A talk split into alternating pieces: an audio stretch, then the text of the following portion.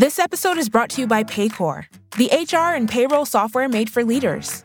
It's never been harder to recruit, hire, and engage workers. That's why HR leaders and frontline managers depend on Paycor for all things people management, from onboarding and performance reviews to compensation and benefits. Learn more at paycor.com/leaders. Okay, round 2. Name something that's not boring. Laundry? Ooh, a book club. Computer solitaire, huh? Ah, oh, sorry. We were looking for Chumba Casino. That's right. ChumbaCasino.com has over 100 casino style games. Join today and play for free for your chance to redeem some serious prizes. ChumbaCasino.com. No purchase necessary. Full prohibited by law. 18 plus terms and conditions apply. See website for details. Welcome. We have been expecting you. the Khaotik Sports Podcast is underway. Take cover. You've been warned. Let's get chaotic, y'all.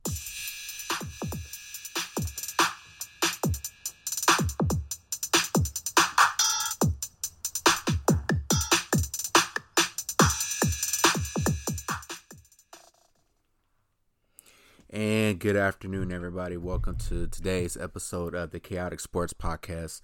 I'm your host and content creator, Patrick Brown, and the Khaotik Sports Podcast is being presented to you by the Gryd Sports Podcast Network.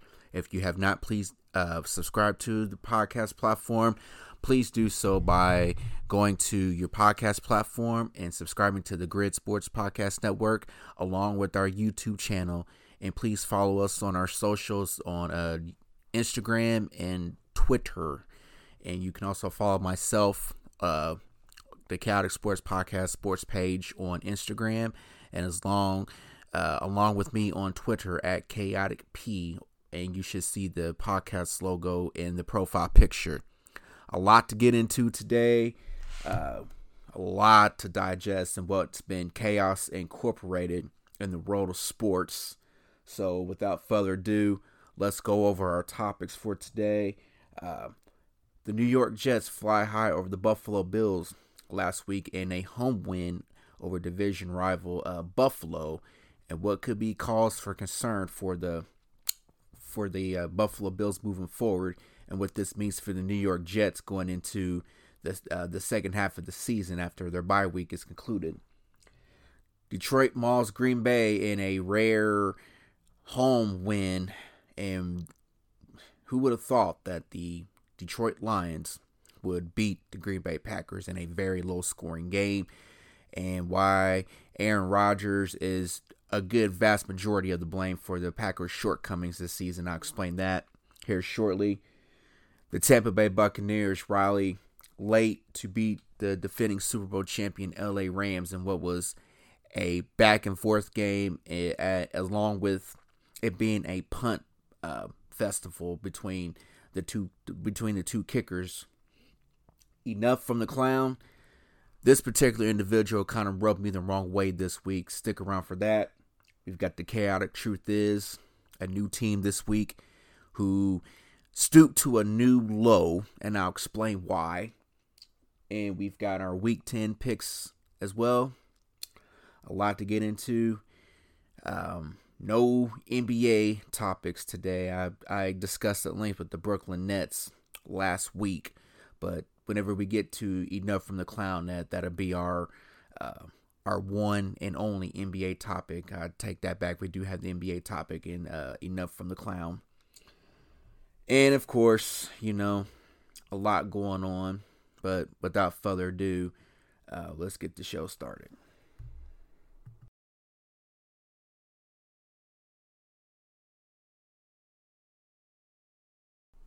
Our first topic on deck today the New York Jets get a big divisional win against the Buffalo Bills last week in what was a very interesting, intriguing game for the most part.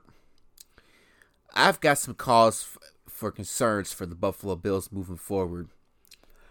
I believe without a consistent run game, the Buffalo Bills are going to find themselves in situations that they're not going to be able to get out of. Reason I say that is that the Buffalo Bills rely too heavily on Josh Allen, and he's dealing with uh, an elbow injury right now, and he's playing through it as we speak uh, against the Minnesota Vikings today. But my cause for concern is can this team run the football when it matters? And in order for them to get to the Super Bowl, they've got to have that consistency. Relying too much on Josh Allen is going to be detrimental for this team if they can't run the football. Credit their defense is, is fairly good, and that's a bright spot. But Josh Allen's elbow injury is going to be can they manage it? Can Buffalo's medical staff manage it to where he can still play on a week to week basis? Because as it stands right now, they still hold the the keys to being the number one seed in the AFC right now with the uh, head to head matchup with Kansas City, which they won a few weeks ago. But back to this game in general. If I'm not mistaken, that makes two games, two weeks in a row where Josh Allen's threw costly interceptions. That's been turning points of the game. The New York Jets are a sneaky good football team right now, and here's why. The defense is really, really good.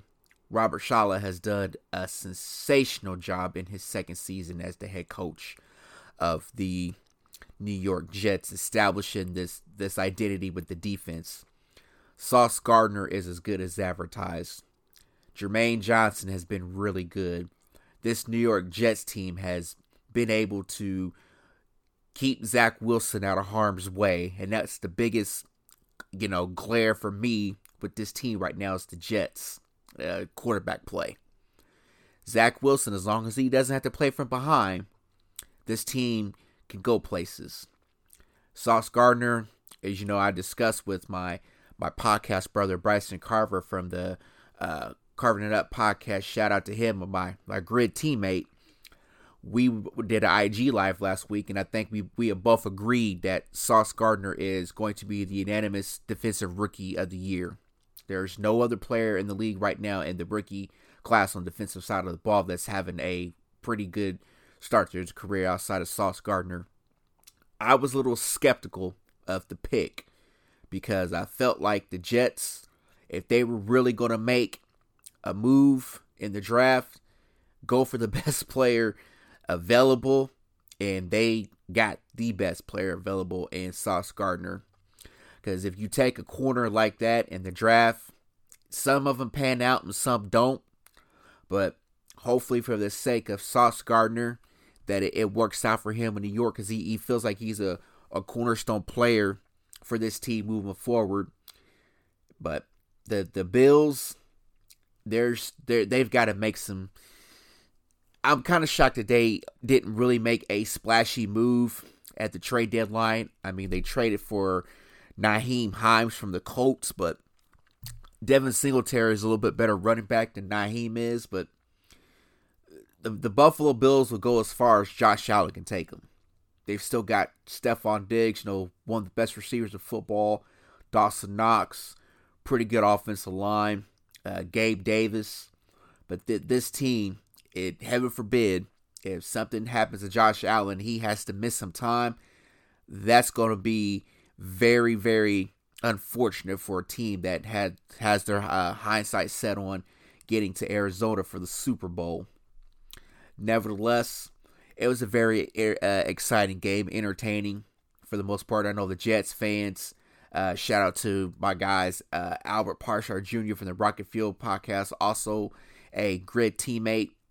Uh, John Rivera and Henny Dre from the Fan Perspective podcast. I know those guys are ecstatic that you know the Jets have a winning season right now because it's been a while since you know the Jets have been in playoff contention, I think, since 2015, if I'm not mistaken.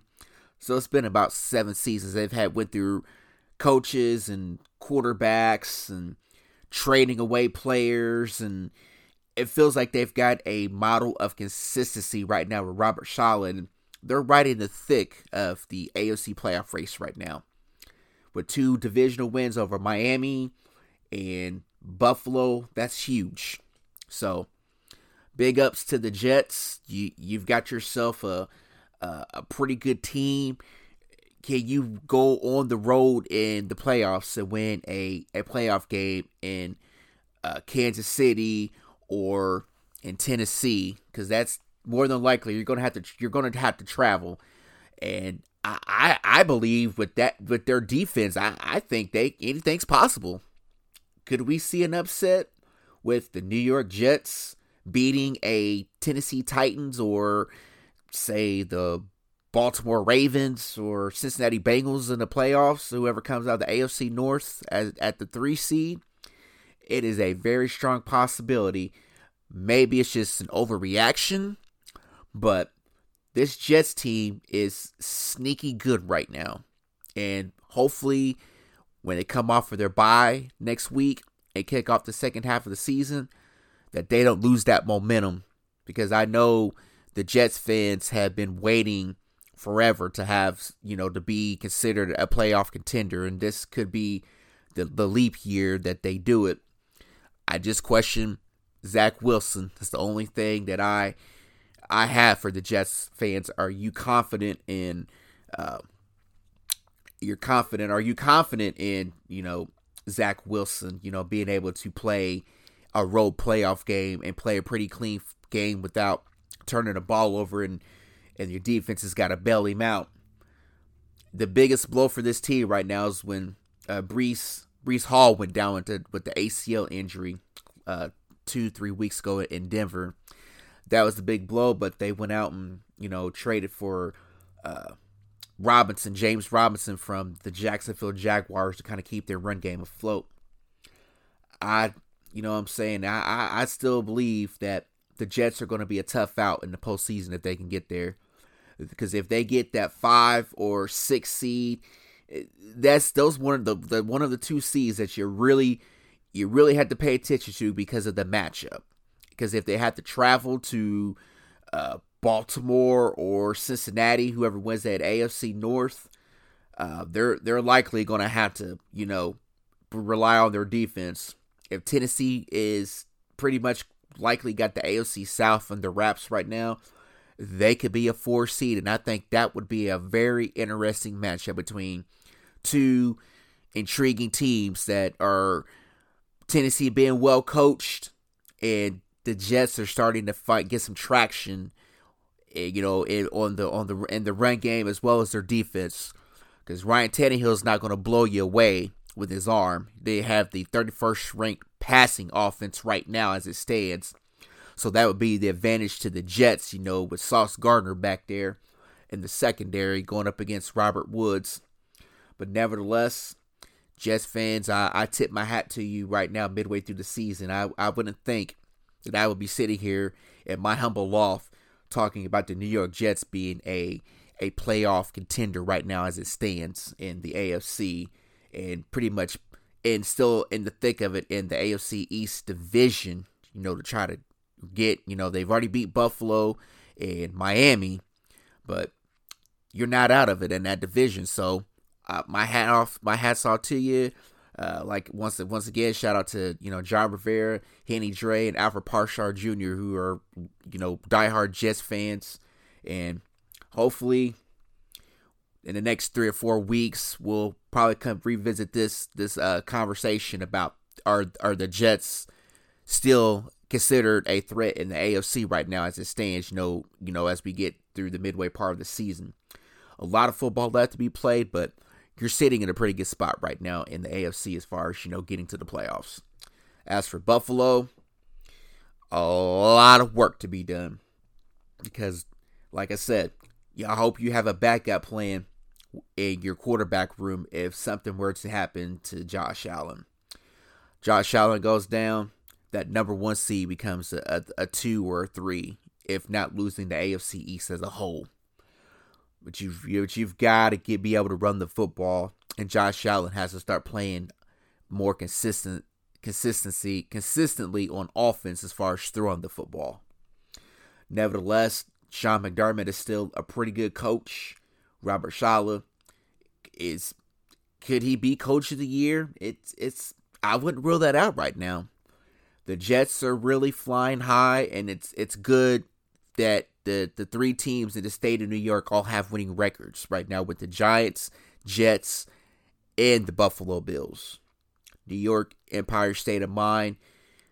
I can't remember the last time all three teams had winning records. It's it's been some years, but it's a great day if you're in, you know, if you live in the state of New York. I know your basketball teams ain't gave you much to cheer about, but you've got your football teams that are doing really good. Uh, hockey's underway with uh, the Islanders and uh, see the Rangers are in New York as well. So I know the Yankees and the the Mets were disappointments this year. Sorry, Barry and and Alfred, that your uh, your teams did not advance to the World Series because I know I, I was really looking forward to a Mets Yankees World Series, but that's a topic for another day. Whenever we get to the MLB off season, with you know the biggest domino being Aaron Judge, where he's going to land. But back to football, go Jets. Detroit, the Detroit Lions maul the Green Bay Packers in Ford Field last week ladies and gentlemen, Aaron Rodgers is just a bad quarterback right now. He's not the bad man as he once was. I I don't think anybody's scared of Aaron Rodgers right now.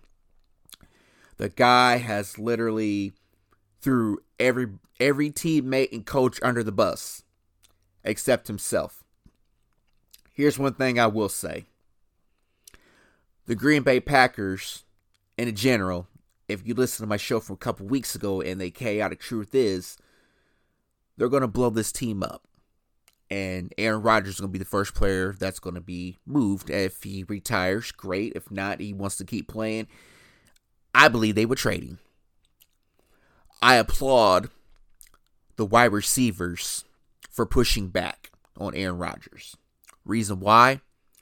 They're tired of being the scapegoats. It's not their fault that Aaron has no chemistry with them.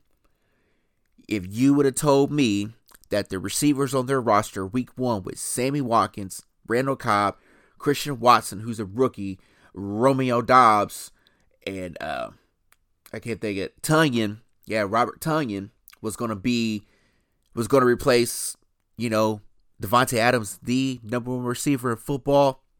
I would have looked at you and laughed. There's no way that you could have convinced me that those guys was going to give you equal production as Davante Adams did. It wasn't going to work. The Green Bay Packers screwed themselves. Why? They pushed all their chips to the middle of the table for Aaron Rodgers. Aaron Rodgers is at the very end of his career. He's not the same quarterback. Those that three year stretch from 2019 2020 and last season, that was it for Aaron Rodgers. As we seen in the Detroit Lions game last week, it was a hot mess. There was so much grated cheese all over Ford Field. You could have you could have melted and had you some nacho cheese with some chips or something because that's how bad it was. I'd never seen Aaron Rodgers in all the years of watching football just look completely lost red zone. They were turning the ball over in the red zone. They had injury galore last week. Aaron Jones, Rashan Gary, uh, a couple of other players. The Green Bay Packers are in trouble because they have nothing left. All they've got is Aaron Rodgers. Matt LaFleur starting to be questioned as far as can he be a is he a head coach? And we've seen that this year he abandons the run until about the, the second half, and then he wants to run the football. Aaron Jones is likely not playing today against the Dallas Cowboys. They have AJ Dillon that will probably get the nod to go. It's the Green Bay Packers to me are just they they've went south real quick. It went sailed way down south very quickly.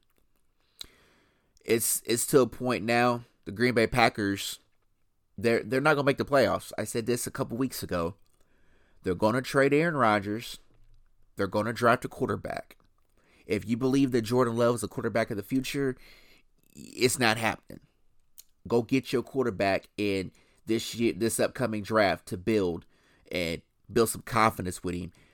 I would keep Jordan Love around as an insurance policy, but you gave Aaron Rodgers two hundred million dollars, and and this is probably the last year on that deal because he went back to back MVPs and used that as leverage. This this team right now is not the team everybody thought they were going to be to start the season. All I heard was Aaron Rodgers. You know, they still got Aaron Rodgers and Matt LaFleur. You know, they can make it work. Aaron Rodgers is not Tom Brady, Peyton Manning, Drew Brees, Eli Manning, Philip Rivers, guys who could work with receivers by committee and make it work. Those quarterbacks built a built chemistry with their receiving corps and their tight ends. Not Aaron Rodgers. That's not his thing. If you're a quarterback of a team, you should want to build a relationship with your receiving corps so you can, you know, help them develop and help them, you know, adjust to the game where you want them to be in the on the exact spot on the field when the ball is thrown in their direction.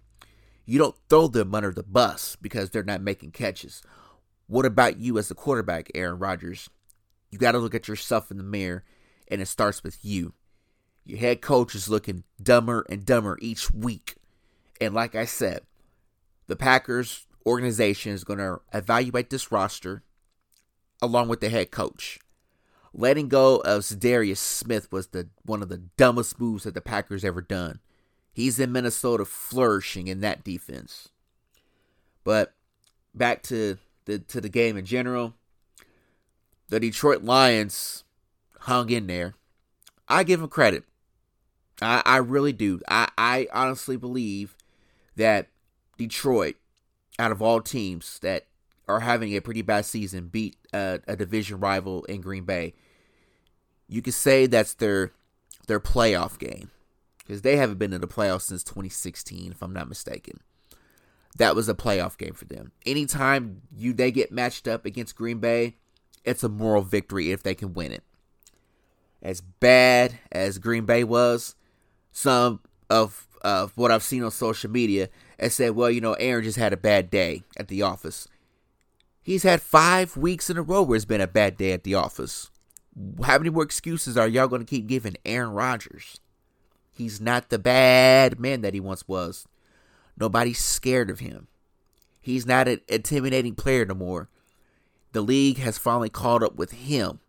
The quarterback's play is getting younger and faster. Aaron Rodgers can't adapt. He can't stand back here and extend extend plays like he used to. Davante Adams is gone. They underachieved those, you know, from 2019 to 2021. The Packers underachieved. But you still had Aaron Rodgers. What more needs to be said? Now, if you would have had and went out and made a an aggressive offer at the trade deadline, which they did for for Chase Claypool, and the Steelers said no. If you went out and got Chase Claypool, yeah, you would have, you know, extended maybe to keep your playoff hopes alive, but I have a bad feeling that the Packers' playoff hopes are going to end today against my Cowboys whenever we get to our Week 10 picks. Nevertheless, the Detroit Lions, my hats off to you for beating your division rival in what was an ugly game from start to finish. Moving on to arguably the game of the week, that being the Tampa Bay Buccaneers hosting the Super Bowl champion Los Angeles Rams and what was a, a punters festival. I tweeted this out. These punters are going to have enough yards that will equal total yards for the offense. The Rams had that one big play with Cooper Rush, and that's it. The Buccaneers struggled to run the football, but they kept running it. Tom Brady, the greatest quarterback in the history of the National Football League only needed a game winning drive to put the Rams away. Ladies and gentlemen, Tom Brady is is just one of those players like he's the last of the quarterbacks. The very last. He's the last man standing. 45 years old, 23rd season. I mean, what what more can you say about the cyborg in the NFL? He's defeated father time. On that game-winning drive, for whatever reason, he threw a beautiful ball to Scotty Miller and he dropped it in the end zone. He, Tom Brady didn't sink. He didn't slump over like Aaron Rodgers does. The, re- the receiving corps said, We still believe in you, Tom. We still believe in you. Regardless of how bad we're playing, get we, we gonna get there. That's one thing that I can say about Tom Brady. This game just went back and forth, back and forth, three and out, three and out, three and out. You get some positive yardage on the Buccaneers side of the of the ball, and then there would be a holding penalty. As bad as these offenses look, I was happy for the Buccaneers to have finally, you know, started finding their footing a little bit. Tom Brady's been struggling. This team has been struggling, but they've hung in there. That's credit to the resiliency of this team, despite all the distractions with Tom Brady's personal life. They've had injuries from top to bottom. The receivers being in and out of the lineup, offensive line being banged up, defense. But somehow, some way, TB12 found a way to rally this team and the ugliest way to pull off a win. Matthew Stafford, wow. I really don't know what to say about Matthew Stafford. This Rams team, Super Bowl hangover is real. And here's why. If you listen to my segment last week, I believe, I talked about the, you know, the Los Angeles Rams. You know, the chaotic truth is the Rams to me, it looks like they've that it's done ran its course with, you know, Sean McVay and Jer, uh, not Jared Goff, uh, Matthew Stafford, and the, this this team, they've got a lot of they got more questions than answers at this point. It's usually the the loser of the Super Bowl who has the hangover, but it's the winner on this occasion. Aaron Donald wasn't much of a factor to my knowledge, but he did have the sack on Tom Brady when they when the Buccaneers went for it as they was marching down the field instead of, you know, punting the ball. Nevertheless, that was the only highlights that the Rams had. As I said, and I've been saying it, I'm to keep saying it, the Rams trading Robert Woods was the biggest mistake that they made this past offseason. Not trying to re sign Odell Beckham Jr. has been somewhat of a mistake as well. My Cowboys are in hot pursuit but that's yet to be seen if we're going to make a move over the next couple weeks to try to, you know, get him to Dallas, which will likely be discussed next week or the week after, probably over the Thanksgiving holiday break, whenever he makes his decision on where he wants to go. And I'll probably have it on my show.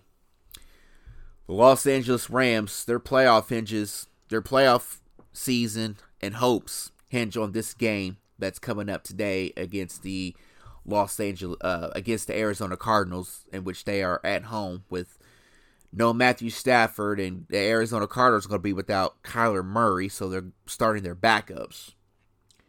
It's going to be a very interesting second half of the season for the Los Angeles Rams. Like I said, I don't believe they make the playoffs. I honestly don't. The Buccaneers, and I got to thinking about this over the course of, you know, seven, eight days. And I did my uh, IG live with, with Bryson, and he had, had, posed the question if the Buccaneers are the four seed, who would you re- uh, who would you rather Dallas play, the Buccaneers or, or cut curves, uh, the Vikings? And I went out on a limb and said Tampa Bay, because if you're going to put yourself in a position to make a run at a Super Bowl, you want to go out and send go out against, you know, the Tampa Bay Buccaneers and Tom Brady, that's the player you want to go up against. But now that I think about it, I believe I'd much rather have Kirk Cousins because what do we know about Kirk Cousins? Kirk Cousins does not play well in big games when it's time to deliver. Yes, he's having a good season, but we all know Kirk Cousins does Kirk Cousins things in big moments. Tom Brady would be the one player that would still strike fear in you because you know what he's capable of doing. You don't leave him too much time on the clock. Regardless of how the game is going, the Buccaneers are going to keep running the football and they're going to put Tom Brady in the best position to convert easy second and third downs in order to keep, you know, the possessions alive. What's one thing the Cowboys can't do right now? Stop the run. And when I think about it, since that week one matchup in which Dallas lost to uh, Tampa Bay 19 to 3, the Buccaneers were beatable. And just watching their over the last, you know, 10 weeks from week 1 all the way up to now, they they're beatable, but they still have that 45-year quarterback under center who has seen it all and been through it all throughout his career. That's the only thing we're to get working against the Dallas Cowboys right now if they were to match up eh, in a 4 or 5 seed. That's the one team that can be scary is the Buccaneers. If you can beat them in a, if you can beat them in the playoffs, so be it. But just know that Thomas Edward Patrick Brady Jr. is going to give you everything he's got at this stage of uh, stage of his career. It's something that I've thought about over the last few weeks, a few days, and I would not want to go up against TB12 in the playoffs if I'm the Dallas Cowboys.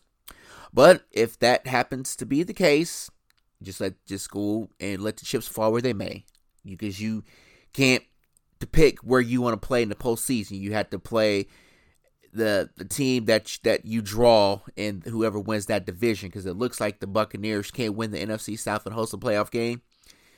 But being that five seed is kind of a that's a tough draw for for anybody to have to go to Tampa Bay and play the Buccaneers and we know what Tom Brady's capable of. That's just something that I'm keeping in the back of my my mind as the season goes along. But the Rams, this is it. I, I just like I said, I think they blow this team up, and it's going to start with Aaron Donald, and then Jalen Ramsey, and then some other players in order to get themselves under the cap. The Buccaneers, you, anything can happen right now. They got Tom Brady seems to be in good spirits now. The team's starting to, you know, find their traction. It's not pretty football, and they're going to be in a lot of games where they're going to have to, you know, Tom Brady's going to keep them afloat. But this defense did enough to beat the Los Angeles to help beat the Los Angeles Rams. But we shall see what happens with both of these teams moving forward. And I'm here for it as we're at the sitting at the halfway, a little bit past the halfway point of the 2022 NFL season. The Kansas City Chiefs, Tennessee Titans last Sunday night. Wow. I was hoping that Tennessee that uh Kansas City was going to drop 40 points on the Tennessee Titans. That game, too, was very interesting. The Chiefs cannot run the football, number one.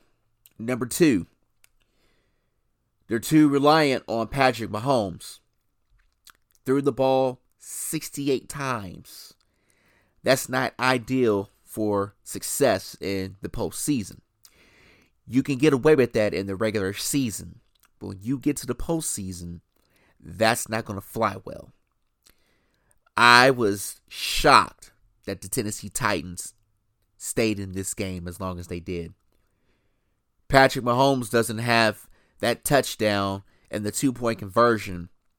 The Tennessee Titans are squeaking out of there with a big road win this early, this midway in the season. Derrick Henry did Derrick Henry things. But Malik Willis, ladies and gentlemen, I don't know why Mike Vrabel did not want Malik out there throwing the football around. So that is something that I can't really wrap my head around, but I know it's his first career start. But I, I thought they'd be a little bit more creative and try to get him, you know, more involved in the offense, you know, get him on some bootlegs and, you know, just playing the short field because if you were going to beat the Chiefs, I, I think that's the way you were going to have to do it. This Chiefs defense, I tell you what, this this secondary is going to be the doom of the Kansas City Chiefs. As great as Mahomes is with Travis Kelce, it felt like Andy Reid got out coached by Mike Vrabel. It really did. Because the Titans they they kept they kept punching and they kept punching until they just ran out of steam and the game went to overtime and the Buccaneer or the, not the Buccaneers, the Chiefs won 20 to 17. You can get by playing like that in the regular season for either team. But when you get to the postseason, you're going to put up some points. Tennessee, to me, did not really address the, the weakest part of their team, which is the receiving corps. AJ Brown went got traded to Philadelphia. They brought in Robert Woods, but it's Derrick Henry or bust with this team. They know who they are. They know what their identity is, and it's running the football, playing good defense. They're well coached. Ryan Tannehill is not going to get you to the AFC Championship game, not with no real number one receiver. You can rely on your defense and Derrick Henry starting to get his footing back, you know, coming off of that, you know, the broken foot from last year. He's starting to look like himself again. But Ryan Tannehill and his passing uh, offense, which is ranked dead last in the NFL at, at 31st, they're going to have to make some major changes in the in with their roster personnel next next year. They've got to go get them a number one receiver. As I always say, if you've got a quarterback and you know he's your guy, go get him at number one receiver. They had the number one in AJ Brown, but he went to Philly because Tennessee wasn't gonna, you know, give him the contract that he wanted. So they traded him to Tennessee or to Philadelphia, and he got the contract.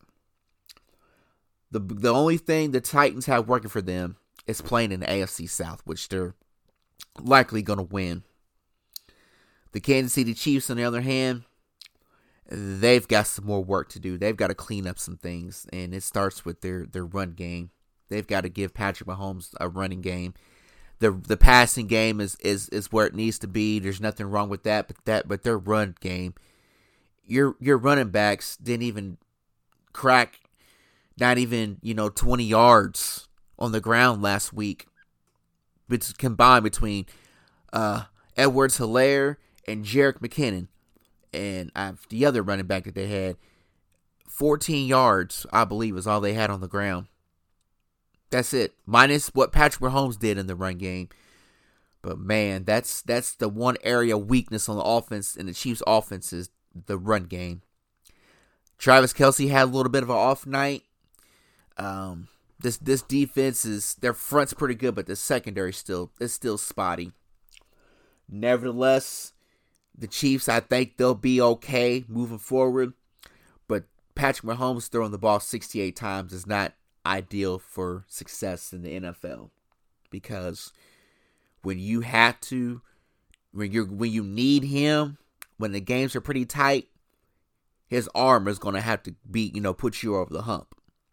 And if his arm is worn down, it's a disaster. And I think that's what we're going to likely see when we get to the postseason.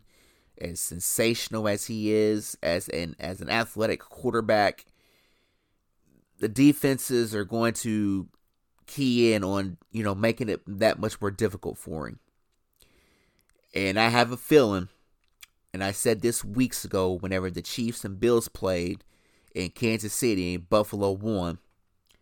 Whoever wins that game is likely going to be in the uh, and be the AFC uh, representative in the Super Bowl.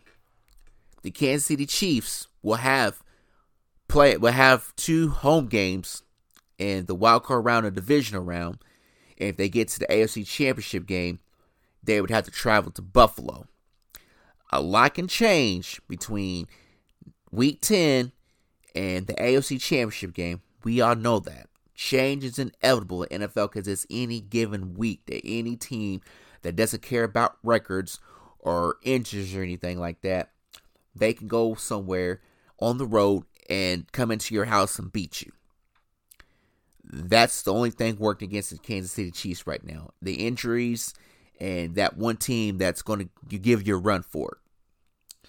Nevertheless, the Titans, they have nothing to be ashamed of. They kept it pretty close. I just hated that Malik Willis only didn't throw the ball a whole lot, and you know Derrick Henry did his thing, but they've got to work on their their passing uh, attack for for the most part. I think they're in a good spot. Their defense is going to do what they normally do.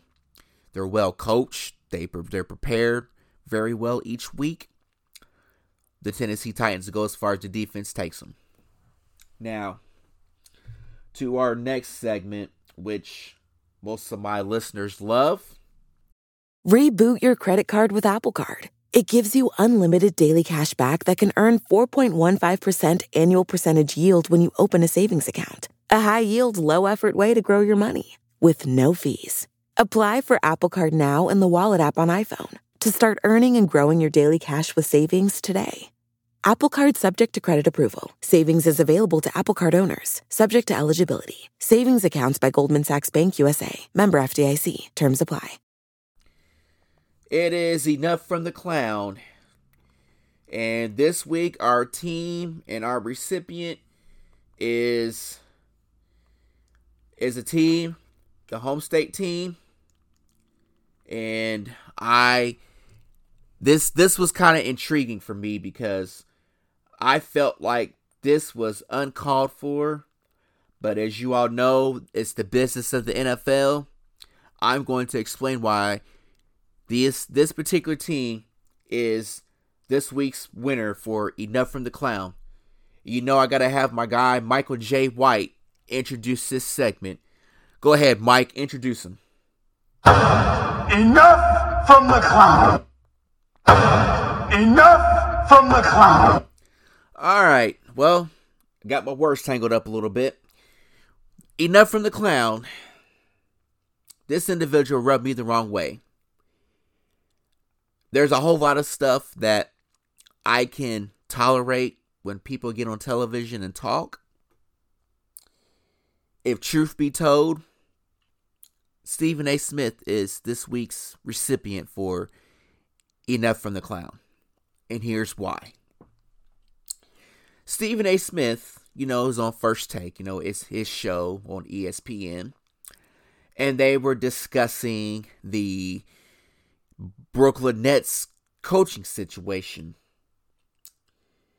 As I was preparing for this show and got to looking around the world of sports, you know, between the NFL and the NBA, Stephen A. Smith had the audacity to say quote, it's Kyrie Irving's fault that Ime Udoka is not the head coach for the Brooklyn Nets right now.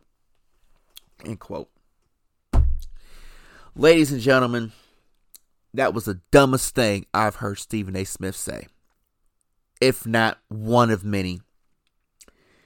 Here's why it's Ime Udoka's fault he's not the head coach of the Boston Celtics right now. It's Ime Udoka's fault. Ime is not on the sidelines with the team that he led to the NBA Finals this past offseason against the Golden State Warriors, who was the eventual champion. There was going to be even more backlash if the Brooklyn Nets had hired Ime Udoka. You know why? I believe female staffers in the organization in the midst of everything that's going on right now with Kyrie Irving and Kevin Durant and this whole this, the, the whole organization, there were some female staffers that said, "You hire Ime Udoka, we're out of here." And I applaud the women for telling the Nets organization, "Do not hire Ime Udoka." Why? The backlash that was going to follow. You saw what transpired in Boston. You're already dealing with adversity with Kyrie Irving and trying to get him to get himself together and it's it's becoming more stranger every day with Kyrie and the Nets and where they stand on this this whole this whole situation with you know the the the post that he had on his social media.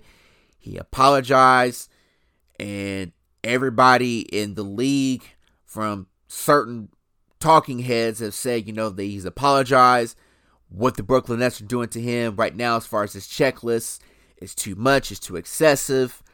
I'm not here to say neither it's here or there, but it's it's more anxiety than I want to deal with and try to break down. I'll leave that for your your talking heads to you know to figure that out. But back to the lecture at hand, as the great Snoop Dogg once said, the Brooklyn Nets got their guy in Jacque Vaughn as the head coach. Ime Udoka would have come in there, and I guarantee you, the first few games he was the would be the coach to run a practice. I believe him and Kyrie Irving and Kevin Durant would have a falling out in no time flat. It's it's one thing to say who you would like to see as a head coach, but it's another to bring up a coach who had a consensual affair with a female staffer with another organization. You want to bring that to your to your team? Nah. I wouldn't go. I wouldn't have went for it. And I said that last week. Everything that's going on, that would be the worst thing they can do. Let's just go ahead and add diesel fuel to what's already engulfed in flames. I'm surely people, the citizens in New York that live in in uh, Queens and Manhattan and Times Square, they can see that flame from a mile away. Even the diehard Nets fans in Jersey can see it. Did you really want to do that? I don't think so. I applaud the women for standing up in that particular situation. That's probably what's not being reported. But I have a gut feeling that's what they likely said.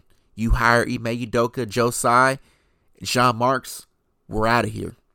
And I don't blame them.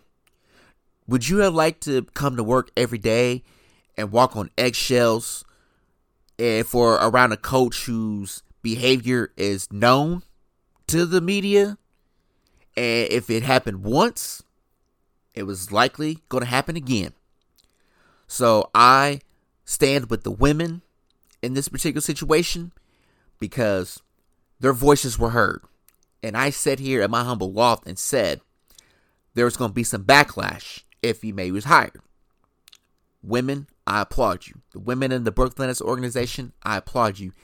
Stephen A. Smith, shame on you for even uttering Ime Udoka should be the head coach of the Brooklyn Nets. And shame on you for saying, for throwing Kyrie Irving under the bus by saying it's Kyrie Irving's fault that Ime Udoka is not the head coach of the Brooklyn Nets. Again, it's Ime's issue that he's not the head coach of the Boston Celtics. Moving on, because the Brooklyn Nets are only, they're just on a path that they're already self destructed. We don't know what's going to happen with Kyrie Irving. And I just have a gut feeling that there's going to be some legal issues that's going to, you know, surface here for long. Because it just feels like to me that something's coming. I don't know what it is, but in the world of sports, there's chaos, and there's going to be some some very interesting nuggets that are going to rear their heads, and it's going to be ugly. It's going to be a nice serving, a nice platter of chicken nuggets that's going to uh, uh, appear with the Brooklyn Nets. I just hope that they have the sauce to dip them in, because if not, it's going to get spicy real quick. The diesel fuel is only going to add more flames to an engulfed franchise. it is going to be the talk of sports, which it already is. How's this team going to function? And what's this team going to look like when Kyrie Irving comes back? How is Jacque Vaughn going to, you know, re- you know, keep his keep this team in check? It's going to be about Kyrie. All eyes are on Kyrie.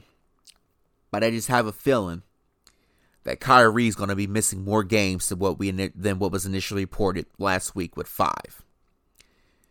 He met with the commissioner, met with the Nets organization. It's just a lot to really digest and hopefully there's a resolution for all this. I don't know if Kyrie's going to retire but I have a feeling that he's just going to stand pat on where he is right now on what he believes in and how he feels about what's going on in the world. I do not condone any kind of hate speech, anything pertaining to anti Semitic films, books. There's enough hate in our society that it just it fuels anger and rage in other communities and it's just sad. I know I talked at length on this last week, the week before, and I'll say it again. There is no room for hate towards one another in any race. I walk up all walks of life. I'll be your friend, but just don't throw me under the bus or stab me in the back. Because once you do that, you you lose that trust, it's it's a wrap. You have to re you have to re earn that. I, I'm not going to give it to you anymore. It's just sad that this is the reality that we live in, and everybody is seeing what's going on. Kyrie Irving is a unique individual. He says some outlandish stuff, but this is one of the issues that won't go away anytime soon. I don't know what the initial reaction is going to be from the league and from the NBA fans. I've been seeing stuff on social media of, you know, you should boycott the NBA until Kyrie comes back. What what does that solve? The NBA's still going to go on. They're still going to get their, their their the ratings and everything. Everybody's still going to buy team merchandise. You can boycott Nike. Doesn't matter. Nike's still going to go on. There's a whole lot of stuff going on in our society. Kyrie Irving's just the, it's just the tip of the iceberg of what's really going on. Sadly, I hear people talking about boycotting the NBA and Nike, but you'll still be lined up to go get, you know, the the latest pair off-white retro Air Forces that are released on on the uh, sneaker apps. You'll still be lined up to go get retro Jordans whenever they release at the online and at the retail stores. So technically, you're not boycotting Nike. Not only that, the three major sports have Nike uh, apparel deals with being the NFL, the NBA, and Major League Baseball. So anytime you buy something that's that's Nike, you're not boycotting it because it's still got the swoosh on there. So, Stephen A. Smith, Shame on you for for throwing Kyrie under the bus. Shame on ESPN for letting that, you know, get out like that on live television. If if somebody can any you know this is one thing I've noticed and I'm trying to get back on on topic here and can move on with the show. Analysts and commentators get on camera and say anything. I did see something, I think it was last week or the week before. Jalen Rose was on the NBA Countdown show on ESPN, and he had asked why hasn't the the female's name been made known to the public. No sooner he said that, it was about 10, 15 minutes later, he came back with an apology on on on his reasoning why the female victim had not the female had not been named and may be known to the to the to the media who this this woman was who whom, whom Ime Udoka had a consensual relationship with. Again, freedom of speech has consequences. Freedom of speech, you have to be careful. Because in the society we live in with cancel culture, anything you say or do could be used against you. You work for a corporation or a company and you're posting hate speech, you're alienating, you know, other walks of life, you're poking fun at a particular individual for something that can be used against you. It's a very, very sheet, uh, thin sheet of ice to skate on. Because once it's cracked and you fall through it, nobody's going to save you. And it's one thing that I've learned over the years is understanding what to say and how to say it without being too aggressive with it. As I'm sitting here in my humble loft and breaking, trying to break this chaos down, and from enough from the clown, a lot goes through my mind whenever I put this topic together. I go through and prep in my mind what to say, how I'm going to say it, and hopefully that I can make sense of it. That's the point of preparation. You just can't get behind a microphone or in front of a camera and have misleading information about something where you're going to have more opinions than facts. What Stephen A. Smith did was uncalled for. Everybody has been in uproar upward NBA over what happened with Ime Udoka and the particular female staffer in Boston. And for you to get on camera and say that, Stephen A., that's one topic that I have to disagree with him on. It's not another player's fault that he's not the head coach for the team that and that wanted to hire him. He may put himself in that situation. He issued his apology. We've moved on, and hopefully that is a lesson learned for everybody involved. Please do not, I repeat, do not get into workplace relationships. They do not end well. Be be mindful of this particular matter and let it be a teaching moment. If every analyst had more facts than opinions, they would be enjoyable to watch. That's why I like watching Undisputed with Skip and Shannon. They're a great dynamic duo. They they complement one another. You've got the player's perspective and you've got the voice of reason and Shannon Sharpe along with Skip Bayless and the years of being around athletes and teams and you know that's over, you know, 45 years or so of of following of covering, you know, NBA, uh, Major League Baseball, and uh, the NFL. That's the kind of show that entertains me, and I'm intrigued by it. And it's it's I learned something every day.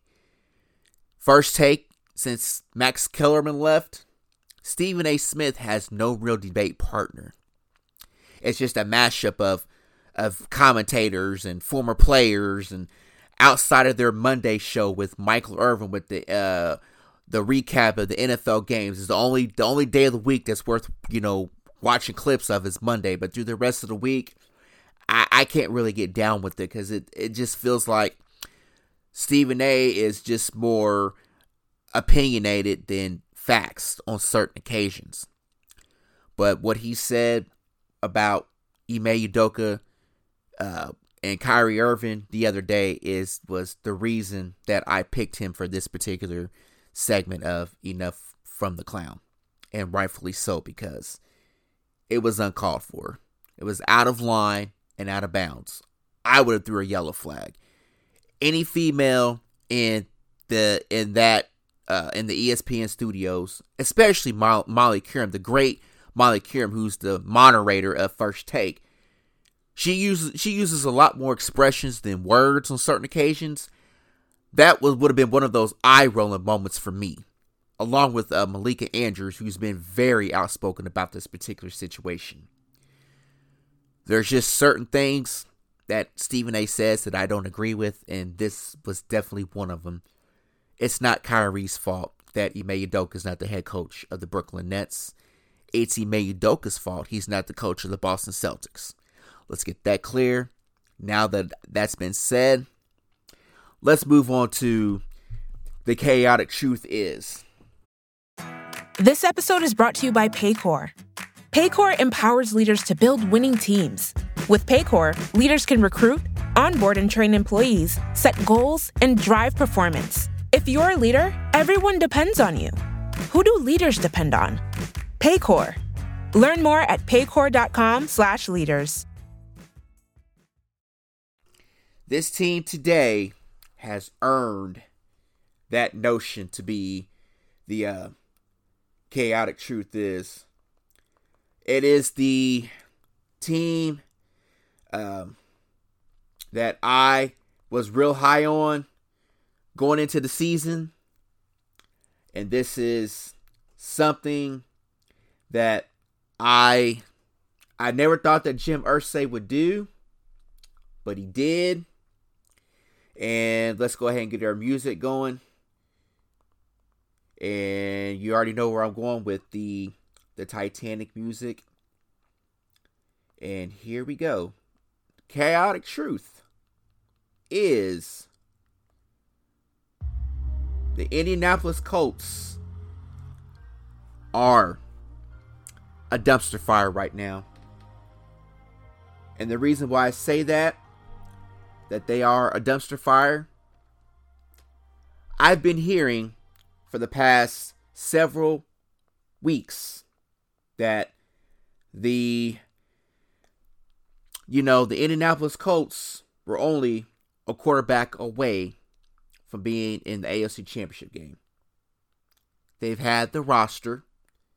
They've had the they've had the coach, you know, they fired Frank Reich last week after the conclusion of the uh, Patriots game which they got smoked 26 to 3. And not only that, they fired the offensive coordinator the week before. The Indianapolis Colts did something that shouldn't have been done, but they did. I have nothing against Jeff Saturday. I believe he's a well, he was a sensational center for the Indianapolis Colts. Had a, a good career. But to hire him as your interim head coach with no coaching experience outside of high school football was a big red flag. Jim Irsay, I have a question for you though. Out of all the coaches that, that were on your staff, Gus Bradley, who's been head coach in this league, Reggie Wayne was there, and maybe a few other guys that were qualified.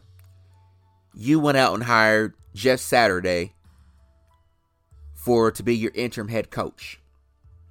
I know he's been a consultant the last few years, but even in the back of Jeff Saturday's mind, he has to be asking himself, how am I a candidate for this and why me? Jeff Saturday is a was an analyst for ESPN for the last few years. And he's he I, I give him his props. He knows his stuff. He knows his you know, he knows his film, knows you know, knows football, but he doesn't have any head coaching experience outside of high school football. Now, let's let's look at this theoretically in logic. Let's just look at this from a logical standpoint. If Jerry Jones had done this, Jerry Jones would have talked all that I have a boatload of confidence in, and you know this this guy. Uh, I think he's gonna be real good for you know for this organization. Going to be a real good asset, and you know the guys are gonna love him, and I love him right now just in here talking about him. Ain't nobody trying to hear that. And I know that the Indianapolis Colts fan base is shaking their heads right now. It has been a complete disaster. And the chaotic truth is the Indianapolis Colts are going to blow this team up. I kid you not. And the first order of business is hiring a head coach. Now, I believe that the Rooney rule still is a blessing and a curse for minority head coaches. Reason why? These GMs and owners do not know hardly any minority coaches around the league. They don't even hardly know the ones that's on their staff. It's sad, man. It's it's really sad. If this wasn't the good old boys club make it, you know, finding loopholes, then I don't know what that was. As we always say, a minority head coach in this league, if he doesn't look the part of knowing how to call plays, game planning, and making adjustments, they don't get the part. They don't get the job. But they go get this young hotshot head coach who is oh he's he's a young and up and coming coach. You know, he's he knows we he knows his analytics. I I grew up in an era of football where it was X's and O's. You can coach or you can't. We've gotten to a point that analytics are being used way too much in sports. As we've seen in baseball, older managers are winning games. They're not relying too much on analytics. I've seen this in the NFL the last few years, and it drives me crazy. Because the great Rex Ryan said on ESPN a few years ago analytics, it's either you can you coach or you can't. X's and O's. And analytics is just an, another term to appeal to the the to the millennials because everybody has got technology now. I'm not saying analytics are all that bad, but if you rely too much on them, then that tells me you can't coach. That tells me a whole lot about you as a as a human being, as far as being a coach in uh, a collegiate or in professional. The Indianapolis Colts, to me, I think hiring a head coach with, you know, accountability. Frank Reich got the benefit of the doubt, but since Andrew Luck abruptly retired in 2019, this team has failed and underachieved on many levels. Had a 40 year old Philip Rivers in 2020, won 11 games, got to the playoffs. You lost to the Buffalo Bills. 2021, you bring in Carson Wentz. That was a Frank Reich move. He thought he can fix him. But what did Carson Wentz do? Only lose two games that pretty much doomed their playoff hopes against the Raiders and then get, you know, which was a double digit favor against the, you know, on the road in Jacksonville. The Colts season was done the day that Jim Irsay uttered the words Carson Wentz. I said to myself, this Colts team's not going anywhere. I still believed in the roster, bringing in Matt Ryan, but my God, that offensive line is terrible, and you're not running the football. Jonathan Taylor has been in and out of the lineup. This offensive line is bad. This defense is horrible, man. Horrible. And you expect me to believe that this team was a Super Bowl contender? I had to sell my stock, man. I believed in the Colts. But after the first three or four weeks, I was like, God, this is just ugly. I can't do it. But the chaotic truth is, the Indianapolis Colts are going to clean house. They just got to find a head coach. If they're smart, I would interview Eric Bieniemy on your uh, be a hot commodity on your list.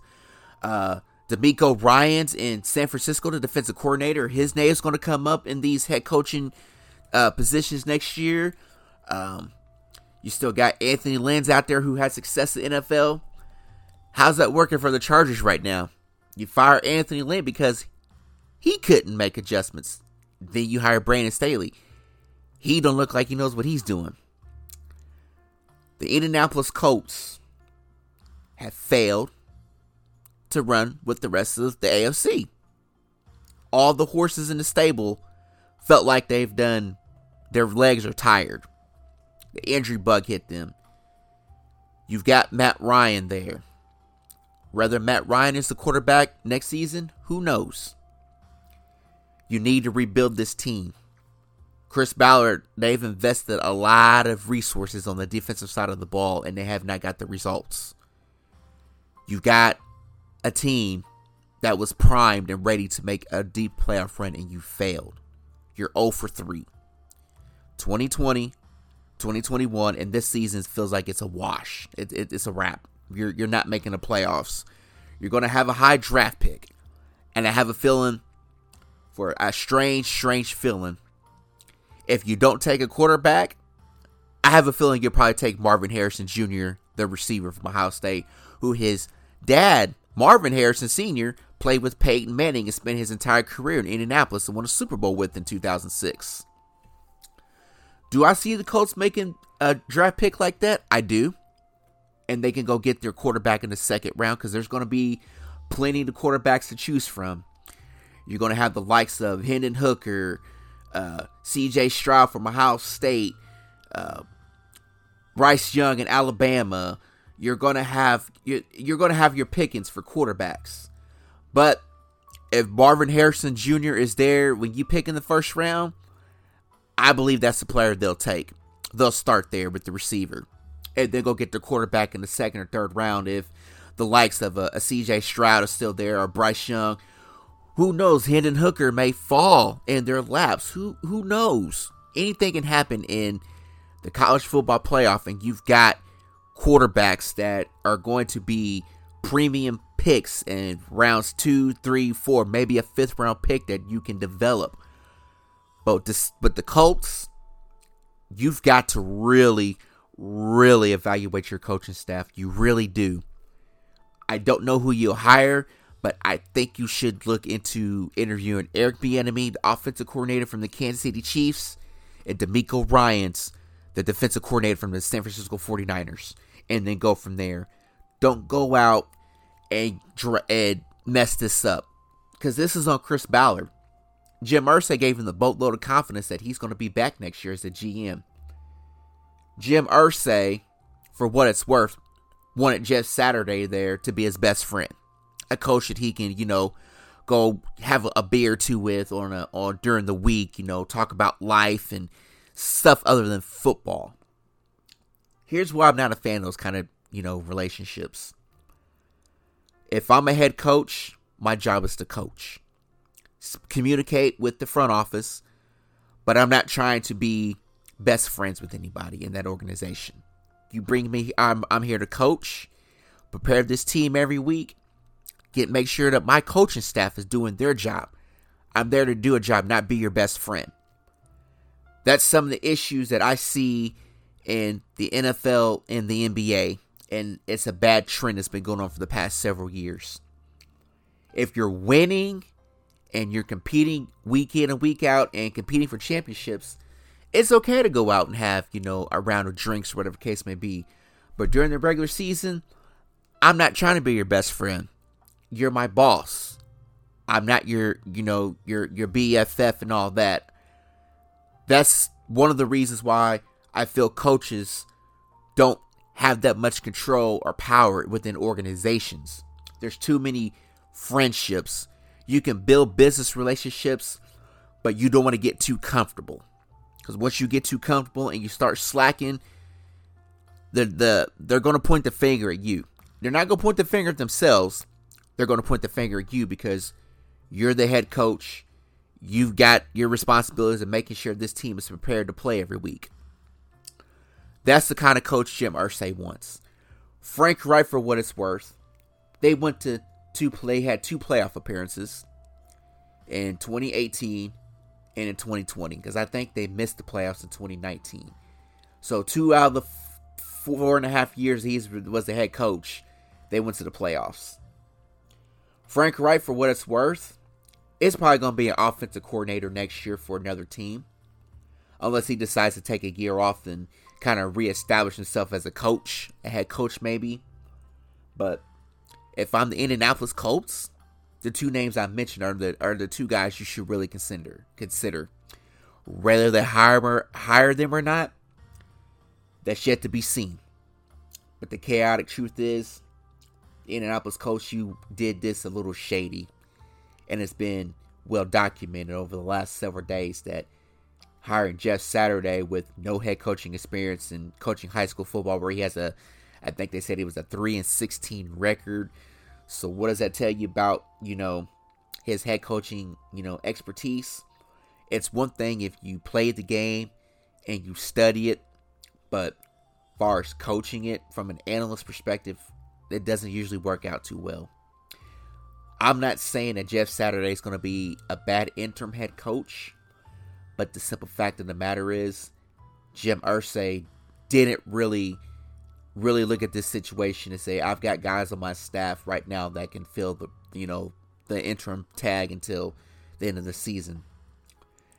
I knew this this firing was coming, you know, two or three weeks ago, whenever they uh, benched Matt Ryan in favor of Sam Ehlinger, and it hasn't been it's been little to the imagination of desire. But the Indianapolis Colts, to me, used to be they used to be that one team that would kind of stick around and you know they they give you a little bit of a scare, but this team is is is done for 2022. It is. It's the chaotic truth for this week. I just hope for the sake of the organization and the fan base that, you know, they make the right hire with their next coach. Because if they don't, we're going to be sitting here midway through the 2023 season having this same discussion again. Okay, round two. Name something that's not boring. A laundry? Ooh, a book club. Computer solitaire, huh? Ah, oh, sorry, we were looking for Chumba Casino. That's right. ChumbaCasino.com has over 100 casino style games. Join today and play for free for your chance to redeem some serious prizes. ChumbaCasino.com. No purchase necessary. Full prohibited by law. 18 plus terms and conditions apply. See website for details. That's all the chaotic truth for today. The chaotic truth is we're going to get to my favorite, favorite part of the show. And that is our NFL week picks for week 10. Kind of hard to believe. Week 1 we was it was overreaction and then throughout the course of the last 9 weeks or so we're starting to see the playoff cont- uh, contenders and pretenders starting to take place. And I hope to have my list ready in the next few weeks for the pretenders and contenders for the 2022 NFL playoff field. But let's go ahead and get into our picks of the week. First off, we had our Thursday night game between Carolina and Atlanta from Charlotte, North Carolina. Carolina won that game, surprisingly. I picked Atlanta to win 29 to 20. The highlight of the game was Baker Mayfield headbutting teammates without his helmet on. Baker Mayfield, I hope you don't end up in concussion protocol because that was stupid. The Atlanta Falcons was fell behind early and then they rallied, but sloppy conditions it was ugly. It wasn't a real entertaining game for Thursday night. Our Thursday night football games have been hit and miss, ladies and gentlemen. I ain't even gonna lie. We've only had maybe two good games on Thursday night football that's been entertaining, and that was the Chargers and Chiefs week two, I believe, week two or three, and then with the uh, Arizona Cardinals and New Orleans Saints, that was an entertaining game. And I know that the NFL, when they make these schedules out, we don't know what the teams are going to look like. We just are excited that there's football on Thursday nights because we, that's what we live for. NFL fans, that's what we live for. It's football. You know, Sunday, Monday, Thursday, and now we're getting into games being flexed after this week, and we'll have some Saturday night games here weeks, you know, 16, 17, and 18. We're going to have some Saturday night football games. It's going to get real tight. It's going to get real interesting. But I felt that that game was really boring. Moving on to the game, which was played over in Germany between the Seattle Seahawks and the Tampa Bay Buccaneers. And it was an interesting matchup for Tampa Bay. Maybe the trip to Germany is what they needed. Seattle, we knew, was coming in playing really good football. I had picked the Bucks to win 20 to 15. The final score was 21 to 16. So, a big win for Tampa Bay on the road on foreign soil, soil in Germany. Tom Brady doing Tom Brady things, and Geno Smith would not go away. Pete Carroll could be the coach of the year. Geno Smith comeback uh, comeback player of the year. Kenneth Walker in running for the offensive rookie of the year. The Seattle Seahawks are still in the first place in the NFC West. The Tampa Bay Buccaneers are starting to find their niche right now. That's the one team that I that I feel right now can uh, could be a problem. And here's why. Tom Brady is going to look like Psycho Tom here for long. Psycho Tom being that alter ego that just goes into just goes into whatever zone and you you can't rattle his cages once he's zeroed in on trying to embarrass you, it, you that's the one player you do not want to run up against in a late game situation as i said earlier in the show the cowboys and buccaneers would be an interesting matchup but in a playoff game that's the last quarterback i want to go up against and the first, it's to kick off a run to the super bowl Seattle made it a game, but in the end, Thomas, Edward, Patrick, Brady Jr. delivered for the Tampa Bay Buccaneers and get them to 5 and 5 on the 2022 season. Next game, which I went back and forth on, the Buffalo Bills hosting the Minnesota Vikings. Josh Allen got the start today. And the Buff and the Minnesota Vikings playing some really good football. I ain't gonna lie. I went back and forth this game because something about Minnesota and Kirk Cousins this year is different. Buffalo is struggling to put teams away early. Josh Allen has been inconsistent at the least remote in remotely time moment in time. But You've got Stefon Diggs, Gabe Davis, Dawson Knox, Nyheim Hines, Devin Singletary. Your defense has got Von Miller, Tremaine Edmunds. You you you've got to win this game today. Minnesota, it was a big game for them, a, a road test game for them, I should say, against a, a, a very very good Buffalo team. In the end, I've got the Buffalo Bills. Uh, excuse me. I went with the Minnesota Vikings winning this game, 31 to 27, over the Buffalo Bills. I think Josh Allen's interceptions is a big concern. The Minnesota Vikings defense is pretty good. Kirk Cousins, to me, is still a decent quarterback, but when you have to play him at on a Sunday night, Monday night, Thursday night game, he's not that good. And this to me, this game between Buffalo and Minnesota feels like a a game in which could go either way. And I went with the Minnesota Vikings only because I think that their run game is a little bit better, defense is a little bit better, Kevin O'Connell has done a, a sensational job so far as the head coach. But Josh Allen and that elbow injury is a cause for concern. And the interceptions.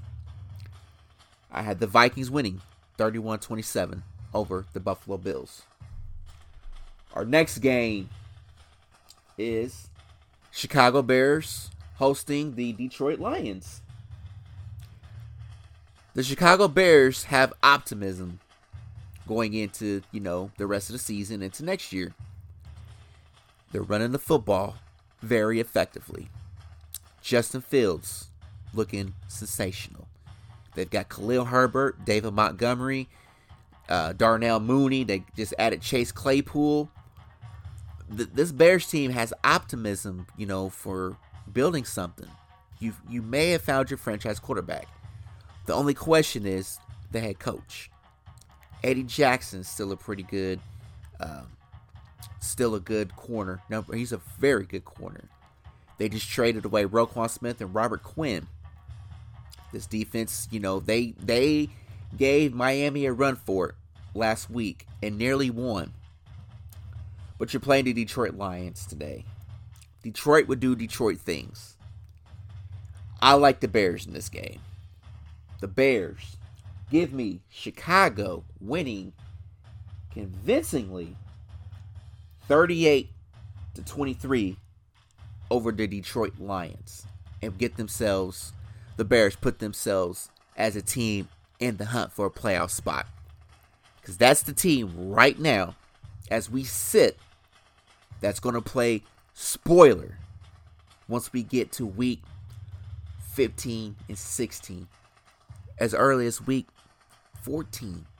So that's the team that I'm watching closely as we get through the second half of the season. Can they continue to build, build some momentum? Because they've got, they've got it. They've they've they've got themselves right now. They've you've got your quarterback. You've got Justin Fields. He's got the best, probably the highest ceiling right now out of the quarterbacks from last year's draft class. I believe the Bears can sneak in there as the seventh seed in the NFC playoff field. I believe they can. They may need a little bit of help, but if they keep running the football the way they've had, I believe the Chicago Bears can be in the playoffs. Whether they win a game or not, I don't know, depending on the matchup. But they are going to be a team to watch over the next eight weeks. Chicago, 38. Detroit, 23. Moving on to the Tennessee Titans taking on the Denver Broncos from Nissan Field in Nashville, Tennessee. The Titans feeling pretty good about themselves, knowing that they played a very competitive game against the Kansas City Chiefs. The Broncos are coming into town. No Bradley Chubb. Is Nathaniel Hackett going to remain the head coach after the season or within the next few weeks? Russell Wilson, they won they won over in over in London and beat the Jaguars. The verdict is still out on Nathaniel Hackett as far as at being a head coach in the National Football League. The Denver Broncos as a team are likely not making the playoffs. The Tennessee Titans, this feels like a Derrick Henry game. Ryan, uh, yeah, Ryan Tannehill was starting today. I think that the Derrick Henry run game is going to be too much for this Denver Broncos team to overcome, with, with no Bradley Chubb. Russell Wilson will, will throw at least an interception or two sometime during the game. Tennessee's more, is better coached. Mike Vrabel and will have this team ready to play. I like the Titans in this game. I like the Titans to easily win 34 to 24 over the Denver Broncos. Moving on to our next game Kansas City Chiefs versus the Jacksonville Jaguars. Eh, this game, it shouldn't be a letdown game for the Chiefs. I mean, Jacksonville's not like a team that's going to beat you, you know, through the air or through on the ground. You know, they got some pretty good. De- they got a pretty good defense. You know, Doug Pederson, uh, a, a, a savant of uh, Andy Reid to come from the Andy Reid coaching tree, I believe. And I'll I'll say this much: the Chiefs. This is a get right game for them. This is a get right game for them to you know get their offense going. And cold weather conditions, probably about, you know, 35 degrees, maybe 40 degrees high in Kansas City right now. I think that they win this game. I think they make up for leaving points on the field last week against Tennessee. Patrick Mahomes is not going to throw the ball 68 times. They're going to get the ball rolling. The run game is going to get going a little bit. Give me the Chiefs to win 38 21 over the Jacksonville Jaguars. Moving on to another game that was it was I went back and forth with the Miami Dolphins hosting the Cleveland Browns. The Dolphins got a little bit of a scare last week in Chicago. They they won 35 to 32 of the Chicago Bears. Tyreek Hill has already done eclipsed over a thousand yards through 10 games. Jalen Waddle's number, I think he's number four if I'm not mistaken. This Miami offense is really good. Mike McDaniels has done a very good job in his first season. Might as well be the Miami uh, 49ers because the, you're seeing some of the, the play calling from Mike McDaniels that you saw with Kyle Shanahan in San Francisco. The defense is still it's a bend but don't break defense. The only concern I have is Tua.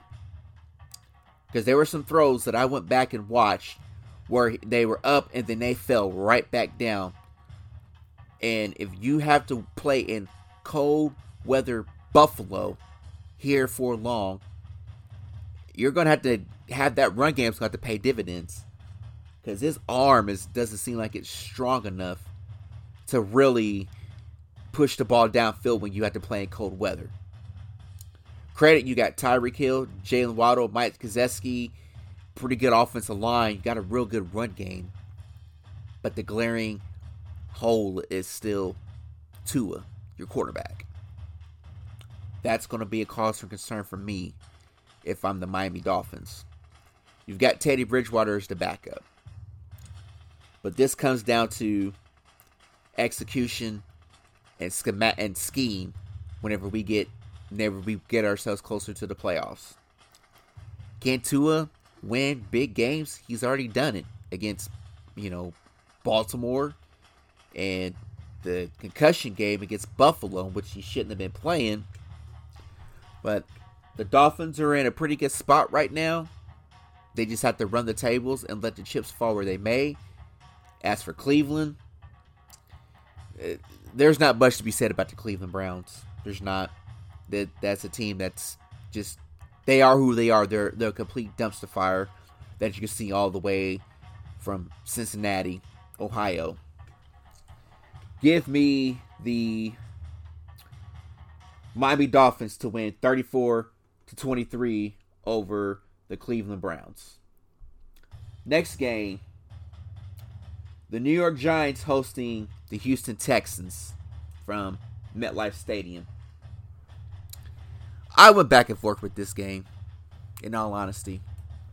The Giants, they're playing good ball right now. You know, Saquon Barkley looking pretty good. Daniel Jones, he's playing solid. Defense is really good. I'm still, I'm still trying to figure out Daniel Jones to an extent, ladies and gentlemen. Are they a playoff team? I believe that they are. But if you had to rely on Daniel Jones to make a play with his arm, it's not going to happen. It's Saquon or bust for the New York Giants. The Houston Texans, on the other hand, they're going to compete. We've seen that.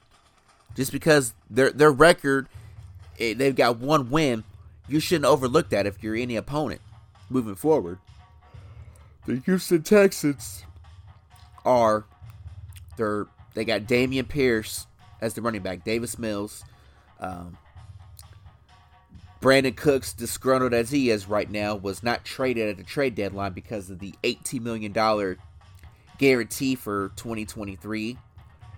As I was reading today, he had his the, the captain's patch, you know, removed off his jersey because of things he said about the organization during the whole trade discussions and all that. Nevertheless, it's the Houston Texans. This game's probably going to be close through at least three quarters.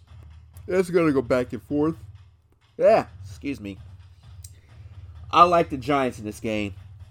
Give me the New York Giants 28 to 21 over the Houston Texans.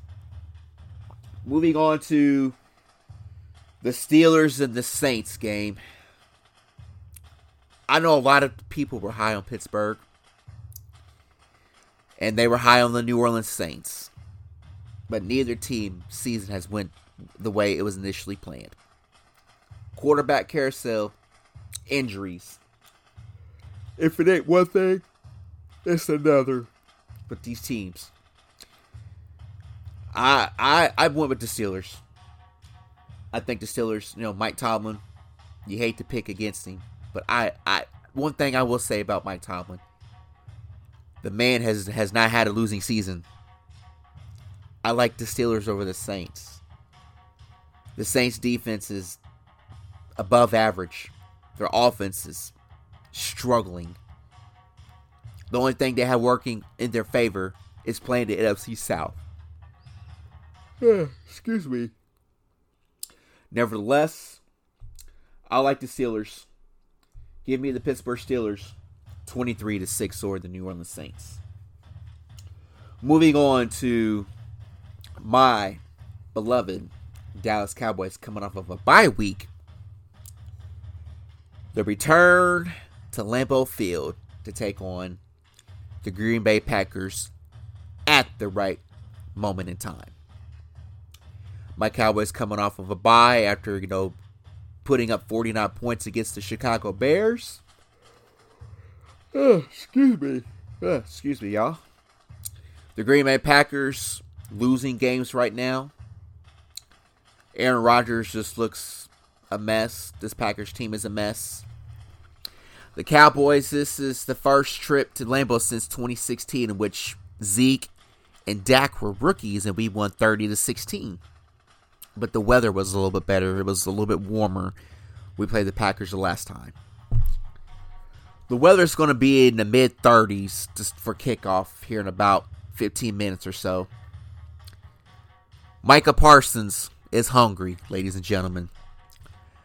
I believe Micah's going to have a field day against Aaron Rodgers and his offensive line. Trevon Diggs is going to have a couple of interceptions. Ezekiel Elliott is likely ruled out for today's game with the knee injury. They're going to buy him a little bit more time to make sure that knee's good to go and likely try to play at Minnesota next week or possibly the Giants the week after that. Nevertheless, this is a this is a a game that Cowboys fans have been looking forward to, especially myself. As we all know, the last time the, the Cowboys played a game, and it was a playoff game, and it's one of my worst memories as a Cowboys fan. The Dez Caught It game, in which was ruled an incomplete pass because it wasn't a football move. Since then, I've had a disdain for Aaron Rodgers. This is a homecoming for Mike McCarthy. He was talking in his presser earlier this week and got a little emotional, you know, when they asked him about, you know, what how did he feel about going back to Green Bay and, you know, facing his former team. And he got to talk about the, you know, business relationships he built there, his kids being born there and I think the guys in that locker room know how special this game is today. Despite the Green Bay Packers record, this team needs to go in there and take care of business. And I believe we will. Tony Pollard would have another breakout game. CD Lamb's going to have, uh, I want CD Lamb to have a good game. I want Michael Gallup to get involved. I want Noah Brown to get into this offense. I think the, the tight end set with uh, Hendershot and Ferguson is going to pay dividends today this offensive line should play fairly well today. All is working in our favor. Do not allow the Green Bay Packers to, to score early. Do not let them build confidence. Play clean football. Consistent play calling. eliminate the penalties, the pre-snap penalties at the on the offensive side of the ball. Defense, get after Aaron Rodgers. The playoffs, the Packers playoff hopes end today against my Dallas Cowboys. I would love to see Mike McCarthy win this game today because I know he's going to be emotional. But he knows he has to, you know, go in there and get a win because now it's go time. Coming off of a bye week, it's going to be a, a fairly, I say the first quarter and a half is going to be pretty, it should be swung in Dallas's favor. With that being said, give me the Dallas Cowboys in convincing fashion 38 to 13. 38 13. The Cowboys improve to, let's see, yeah, 7 and 2 on the season. Improved to 7 and 2. Moving on to the the game that's going to be comical for the most part. I I I looked at this game and I had picked one team to win. But once the injury report come out that the Raiders were going to be without Davante Adams, Hunter Renfrow, Josh Jacobs, and Darren Waller, I said to myself, "You've got to be kidding me! You've got to be kidding me! This Raiders team, it can't get any worse from here." The Colts, as I stated in the Khaotik Truth Iz, will have Jeff Saturday as interim head coach. This game will be a bad display of football. It's going to be comical. It will be a fireable offense if Josh McDaniels loses, which he likely will. And the Oakland, uh, the Las Vegas Raiders will be looking to their coaching staff for an interim head coach. For everything that Derek Carr has been through, he has been playing well. This, this team has failed to really get the ship going in the right direction. Josh McDaniels had Tom Brady for a better portion of his career, his coaching career in New England as the offensive coordinator. He is not the head coach for the job. Everybody in the dog said that Josh McDaniels was not going to pan out with the Raiders. This team is a mess. They've blown leads in the game to lose. A head coach that doesn't know what he's doing. A defense that's just really it's it bends and then it breaks and it just keeps breaking. I'm going with a very low scoring game with this. I am going to take the Indianapolis Colts to win this game 19 to 10 over the Las Vegas Raiders and what could be Josh McDaniels' last game as the head coach. Within the next 24 hours, he will be out. Moving on to another game, which I went back and forth on.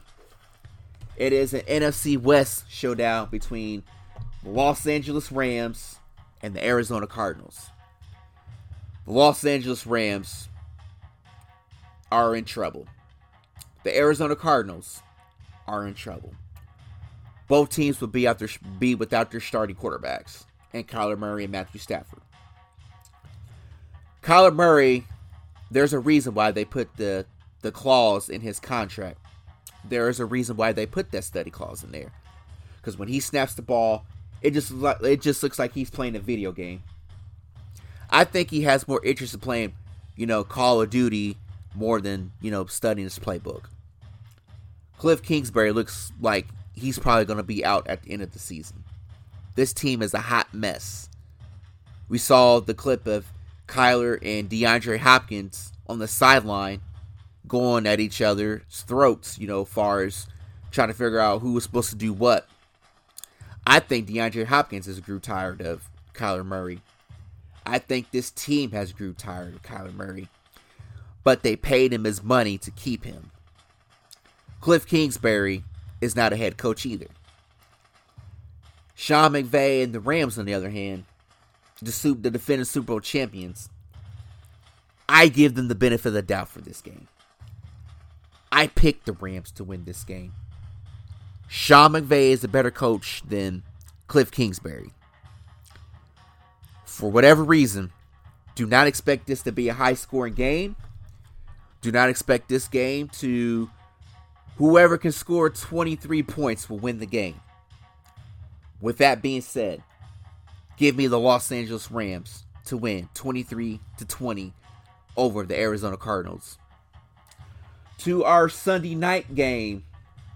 This is going to be a fun one. This will be a fun game because we've got the San Francisco 49ers hosting the Los Angeles Chargers from Levi Stadium in Santa Clara, California. The 49ers are starting to get healthy.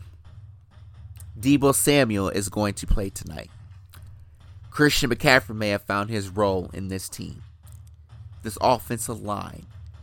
You've got George Kittle, one of the premier tight ends of football. Pretty, pretty good defense led by Nick Bosa. The secondaries played a lot better than what I initially thought they were going to play. Kyle Shanahan is a masterful offensive mind outside of the great Andy Reid. Justin Herbert, as good as he is, and I love Justin Herbert, one of the young premier talents we have in the NFL. The Chargers will do Chargers things tonight. They're not going to be able to move the ball downfield. This defense is probably going to keep them in the game for as long as they can. But at the end of the day, I trust Kyle Shanahan more than Brandon Staley. The Chargers are still in the in the playoff race and they're in second place in the AFC West. But Justin Herbert is only one player. I mean, they've got Derwin James, Asante Samuel Jr., Khalil Mack on defense. I don't know if Joey Joey Bosa is playing tonight or not. Know, that's Nick Bosa's brother. Joey plays for the Chargers. I like San Francisco in this game. If Jimmy G, Jimmy Garoppolo, please do not lose this game. For whatever reason, do not lose this game. As I've been saying for the past several weeks, Jimmy G is the only player that can keep this team from getting to the Super Bowl. Got the perfect roster. Got the perfect head coach. Only thing you got to do out is do it. You have to go out and win games and, you know, put the ball in Christian McCaffrey's hands, Deebo Samuels, you know, get the run game going. That helps you out quite a bit. I like the Niners in this game. Give me 31 21 over the Los Angeles Chargers. To the Monday night game, an NFC East matchup. The hated rival Philadelphia Eagles hosting the Washington Commanders. I have not done an upset of the week in several weeks. The Philadelphia Eagles have worked my last nerve. I I can't stand this fan base. They think what Jalen Hurts is doing has never been done before. On on pace, quote unquote, to pass for over 4,000 yards and have 36 touchdowns. Really? It's been done before. Dak done it last year. There's been quarterbacks in the past who've done it. But they act like Jalen Hurts is the best thing walking since a slice of bread was created or made and shipped and low and uh, shipped to the grocery stores. The Philadelphia Eagles, your day of reckoning is coming. And I'm going to keep saying it because your road to 17 and 0 is not happening. You're going to have a loss or two between now and the end of the regular season. I believe Taylor Heinicke is starting tomorrow night for the Commanders. The Commanders won have won two other last three games. They beat the Colts, beat the Packers, but then they let one get away last week against Minnesota. And they've all, actually three out of their last four because they beat the Bears, Packers, and uh, yeah, Bears and Packers, and the Oh, I just I just said I can't think off the top of my head. I went I went back a little bit too far, but the the the the Commanders are on a nice little nice little run right now. I believe they run the ball against Philadelphia. I believe they will. Tashaun Gipson, got Terry McLaurin. If this Washington defense can get pressure on Jalen Hurts, I am going to make a bold upset. I am taking the Washington Commanders to upset the Philadelphia Eagles on Monday Night Football at the Linc, nationally televised game, in a very competitive game. Give me the Washington Commanders 24 to 16 over the hated division rival Philadelphia Eagles. Yes, you heard it here on my show. The Washington Commanders will hand the Philadelphia Eagles their first loss. And I'm here for it. Because when they lose, rest assured, I've got a big surprise planned for them on my show. All their little fans, you know, they're getting on my nerves. It's free real estate for Cowboys fans because they can't stop dreaming about us, thinking about us, nor talking about us. But just as soon as you spit facts at them about their team and, you know, real fans who watch football, they get in their feelings. And rightfully so. They don't like it when somebody, you know, breaks down film and stats to them like a real fan should. I'm here for it. Washington, please don't let me down tomorrow night. Please let the Eagles have their first loss. Please let them have their first loss. I am the only time I'm probably going to pick the Commanders. Because I'm not, if I'd have picked the lesser of the two, it's Washington. I'm not picking Philly. I hate Philly. I hate the Eagles in general. I hate that Fly Eagles Fly song. I, I hate that fight song. I hate it with every ounce of energy in my body. I hate the Philadelphia Phillies fan base. They're obnoxious. They're annoying. They're rude and classless.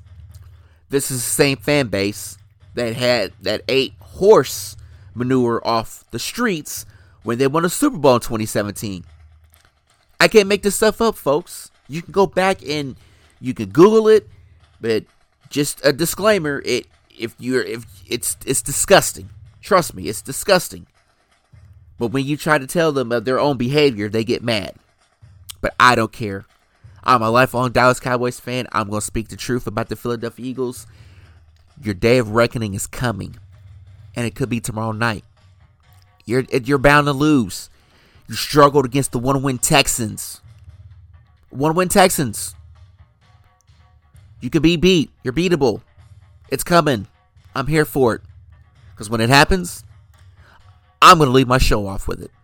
I we're going to celebrate a Eagles loss at their expense.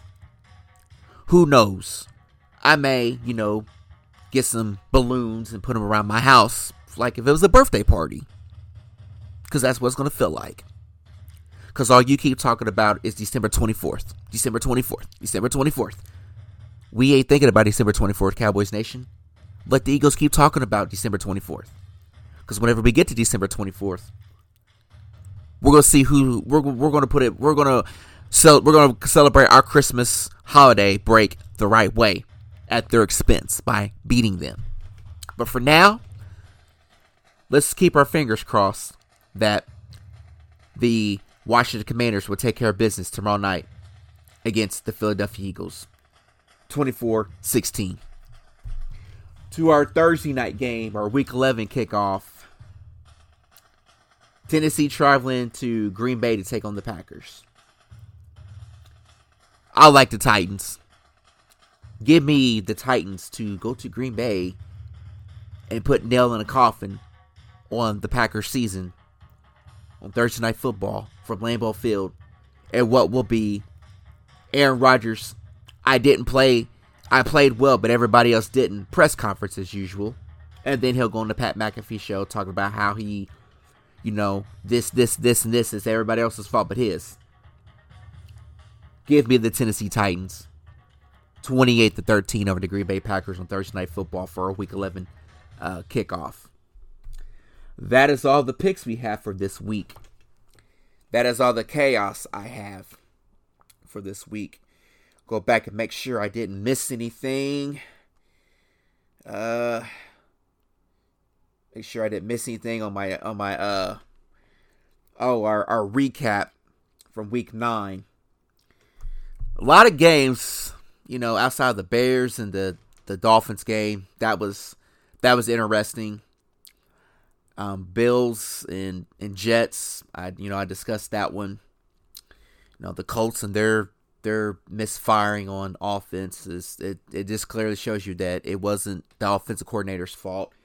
Uh, Frank Reich, uh, good luck to him trying to find another coaching job, you know, next off season.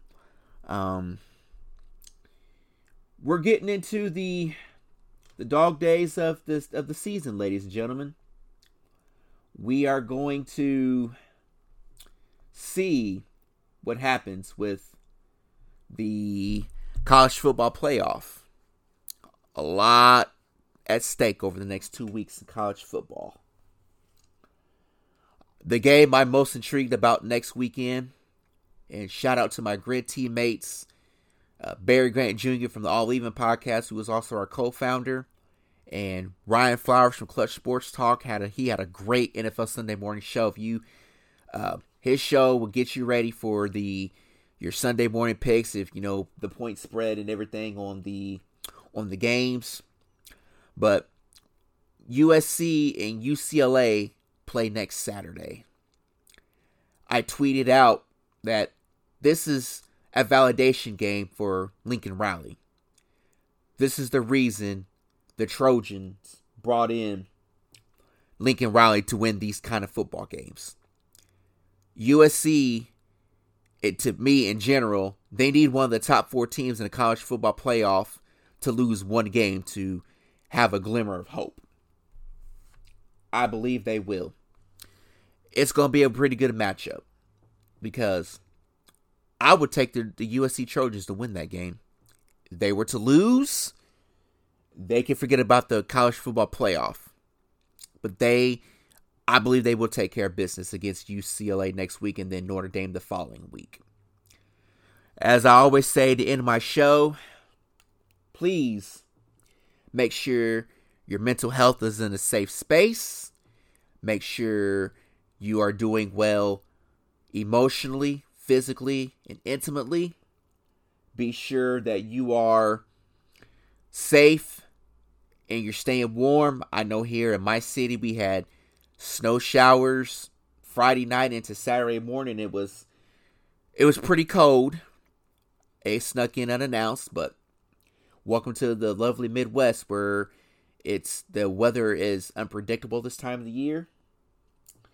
Let's go ahead and end the show on a right note, ladies and gentlemen.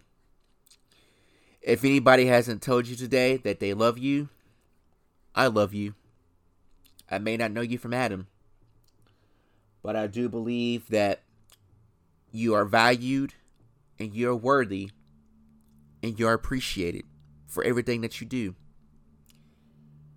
I believe in my heart of hearts that a lot of sacrifice comes in to play in relationships as well as business, you know, ventures.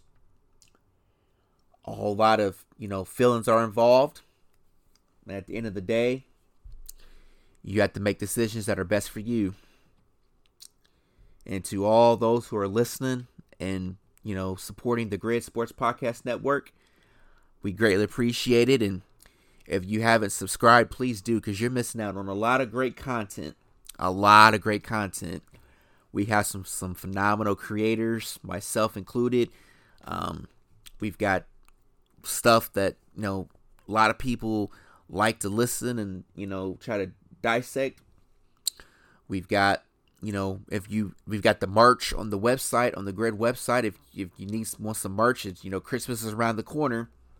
Swing by the the online store and and you know get you some you know we got hoodies, t-shirts, long sleeve t-shirts. We even got if you've got pets, you know, dogs, you got little, you know, little shirts and stuff for your dogs and to anybody who likes to cook, you know, we got there's aprons, but you know, all the podcast shows on there.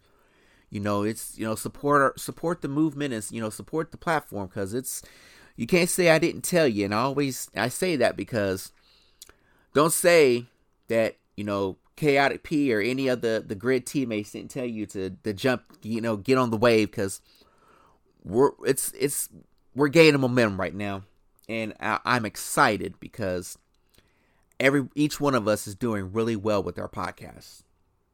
We are doing really well. So big shout out to all my teammates on the Gryd, to all the subscribers, all the listeners on YouTube and your podcasting platforms. So you have Apple, Google, Spotify, iHeart. Subscribe to the Gryd. Please do help continue to you know help us gain momentum and steam because there's gonna be some a lot of stuff coming up and I am here for it. I am ready. We're getting into the a little bit past the NFL season. I know some of the guys are they're getting ready for you know some NBA stuff. You know Bryson Ryan with the NFL Sunday Morning Barry Show, uh, Cowboys can fans. Shout out to them. If you have not watched your stream for a Cowboys game, check that out. You you are you are in for a real treat. Crack them if you got them, as they always say. Those guys are pretty sensational. They they love the Dallas Cowboys, and uh, as a member of the Gryd, I'm I'm glad to have those guys on our team. So big shout out to them.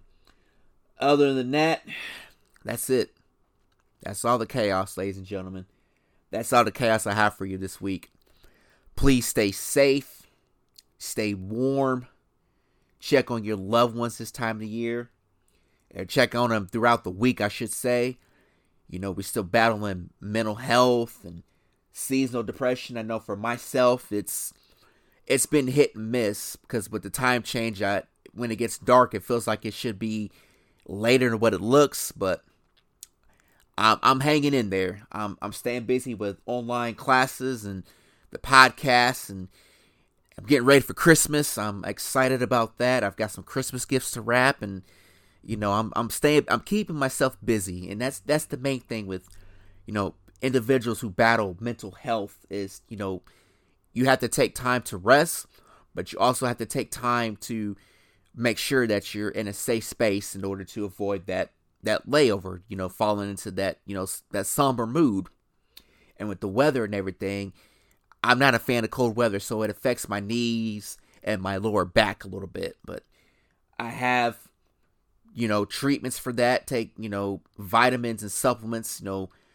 get you some Vicks Vapor Rub to rub on your, your joints and uh, your back and whatnot. It, it, it does, is just, it's just as good as uh, Icy Hot and um, uh, there's some other ointments out there, but do get you some Vicks Vapor. If you got some Vicks Vapor Rub, that'd work just as fine. You'll probably feel a, a sensation and tingling feeling like whatever, but it's got methanol in it and it's it's safe. So I use Vicks Vapor Rub on my my lower back and you know my knees from time to time, and it works. So without further announcements, that is all, ladies and gentlemen. That is all of the of the chaos for today. Once again, thank you for listening. Thank you for joining me today. Um, that's all I got. As I always say, I'm in the show right here. It's getting chaotic, y'all, and I'm here for it. Until next week, I'm your host, content creator, Patrick Brown. Be sure to follow me on Instagram and Twitter. That's it, y'all. Y'all have a blessed day. Stay safe and warm. I love y'all. Until next week, peace out.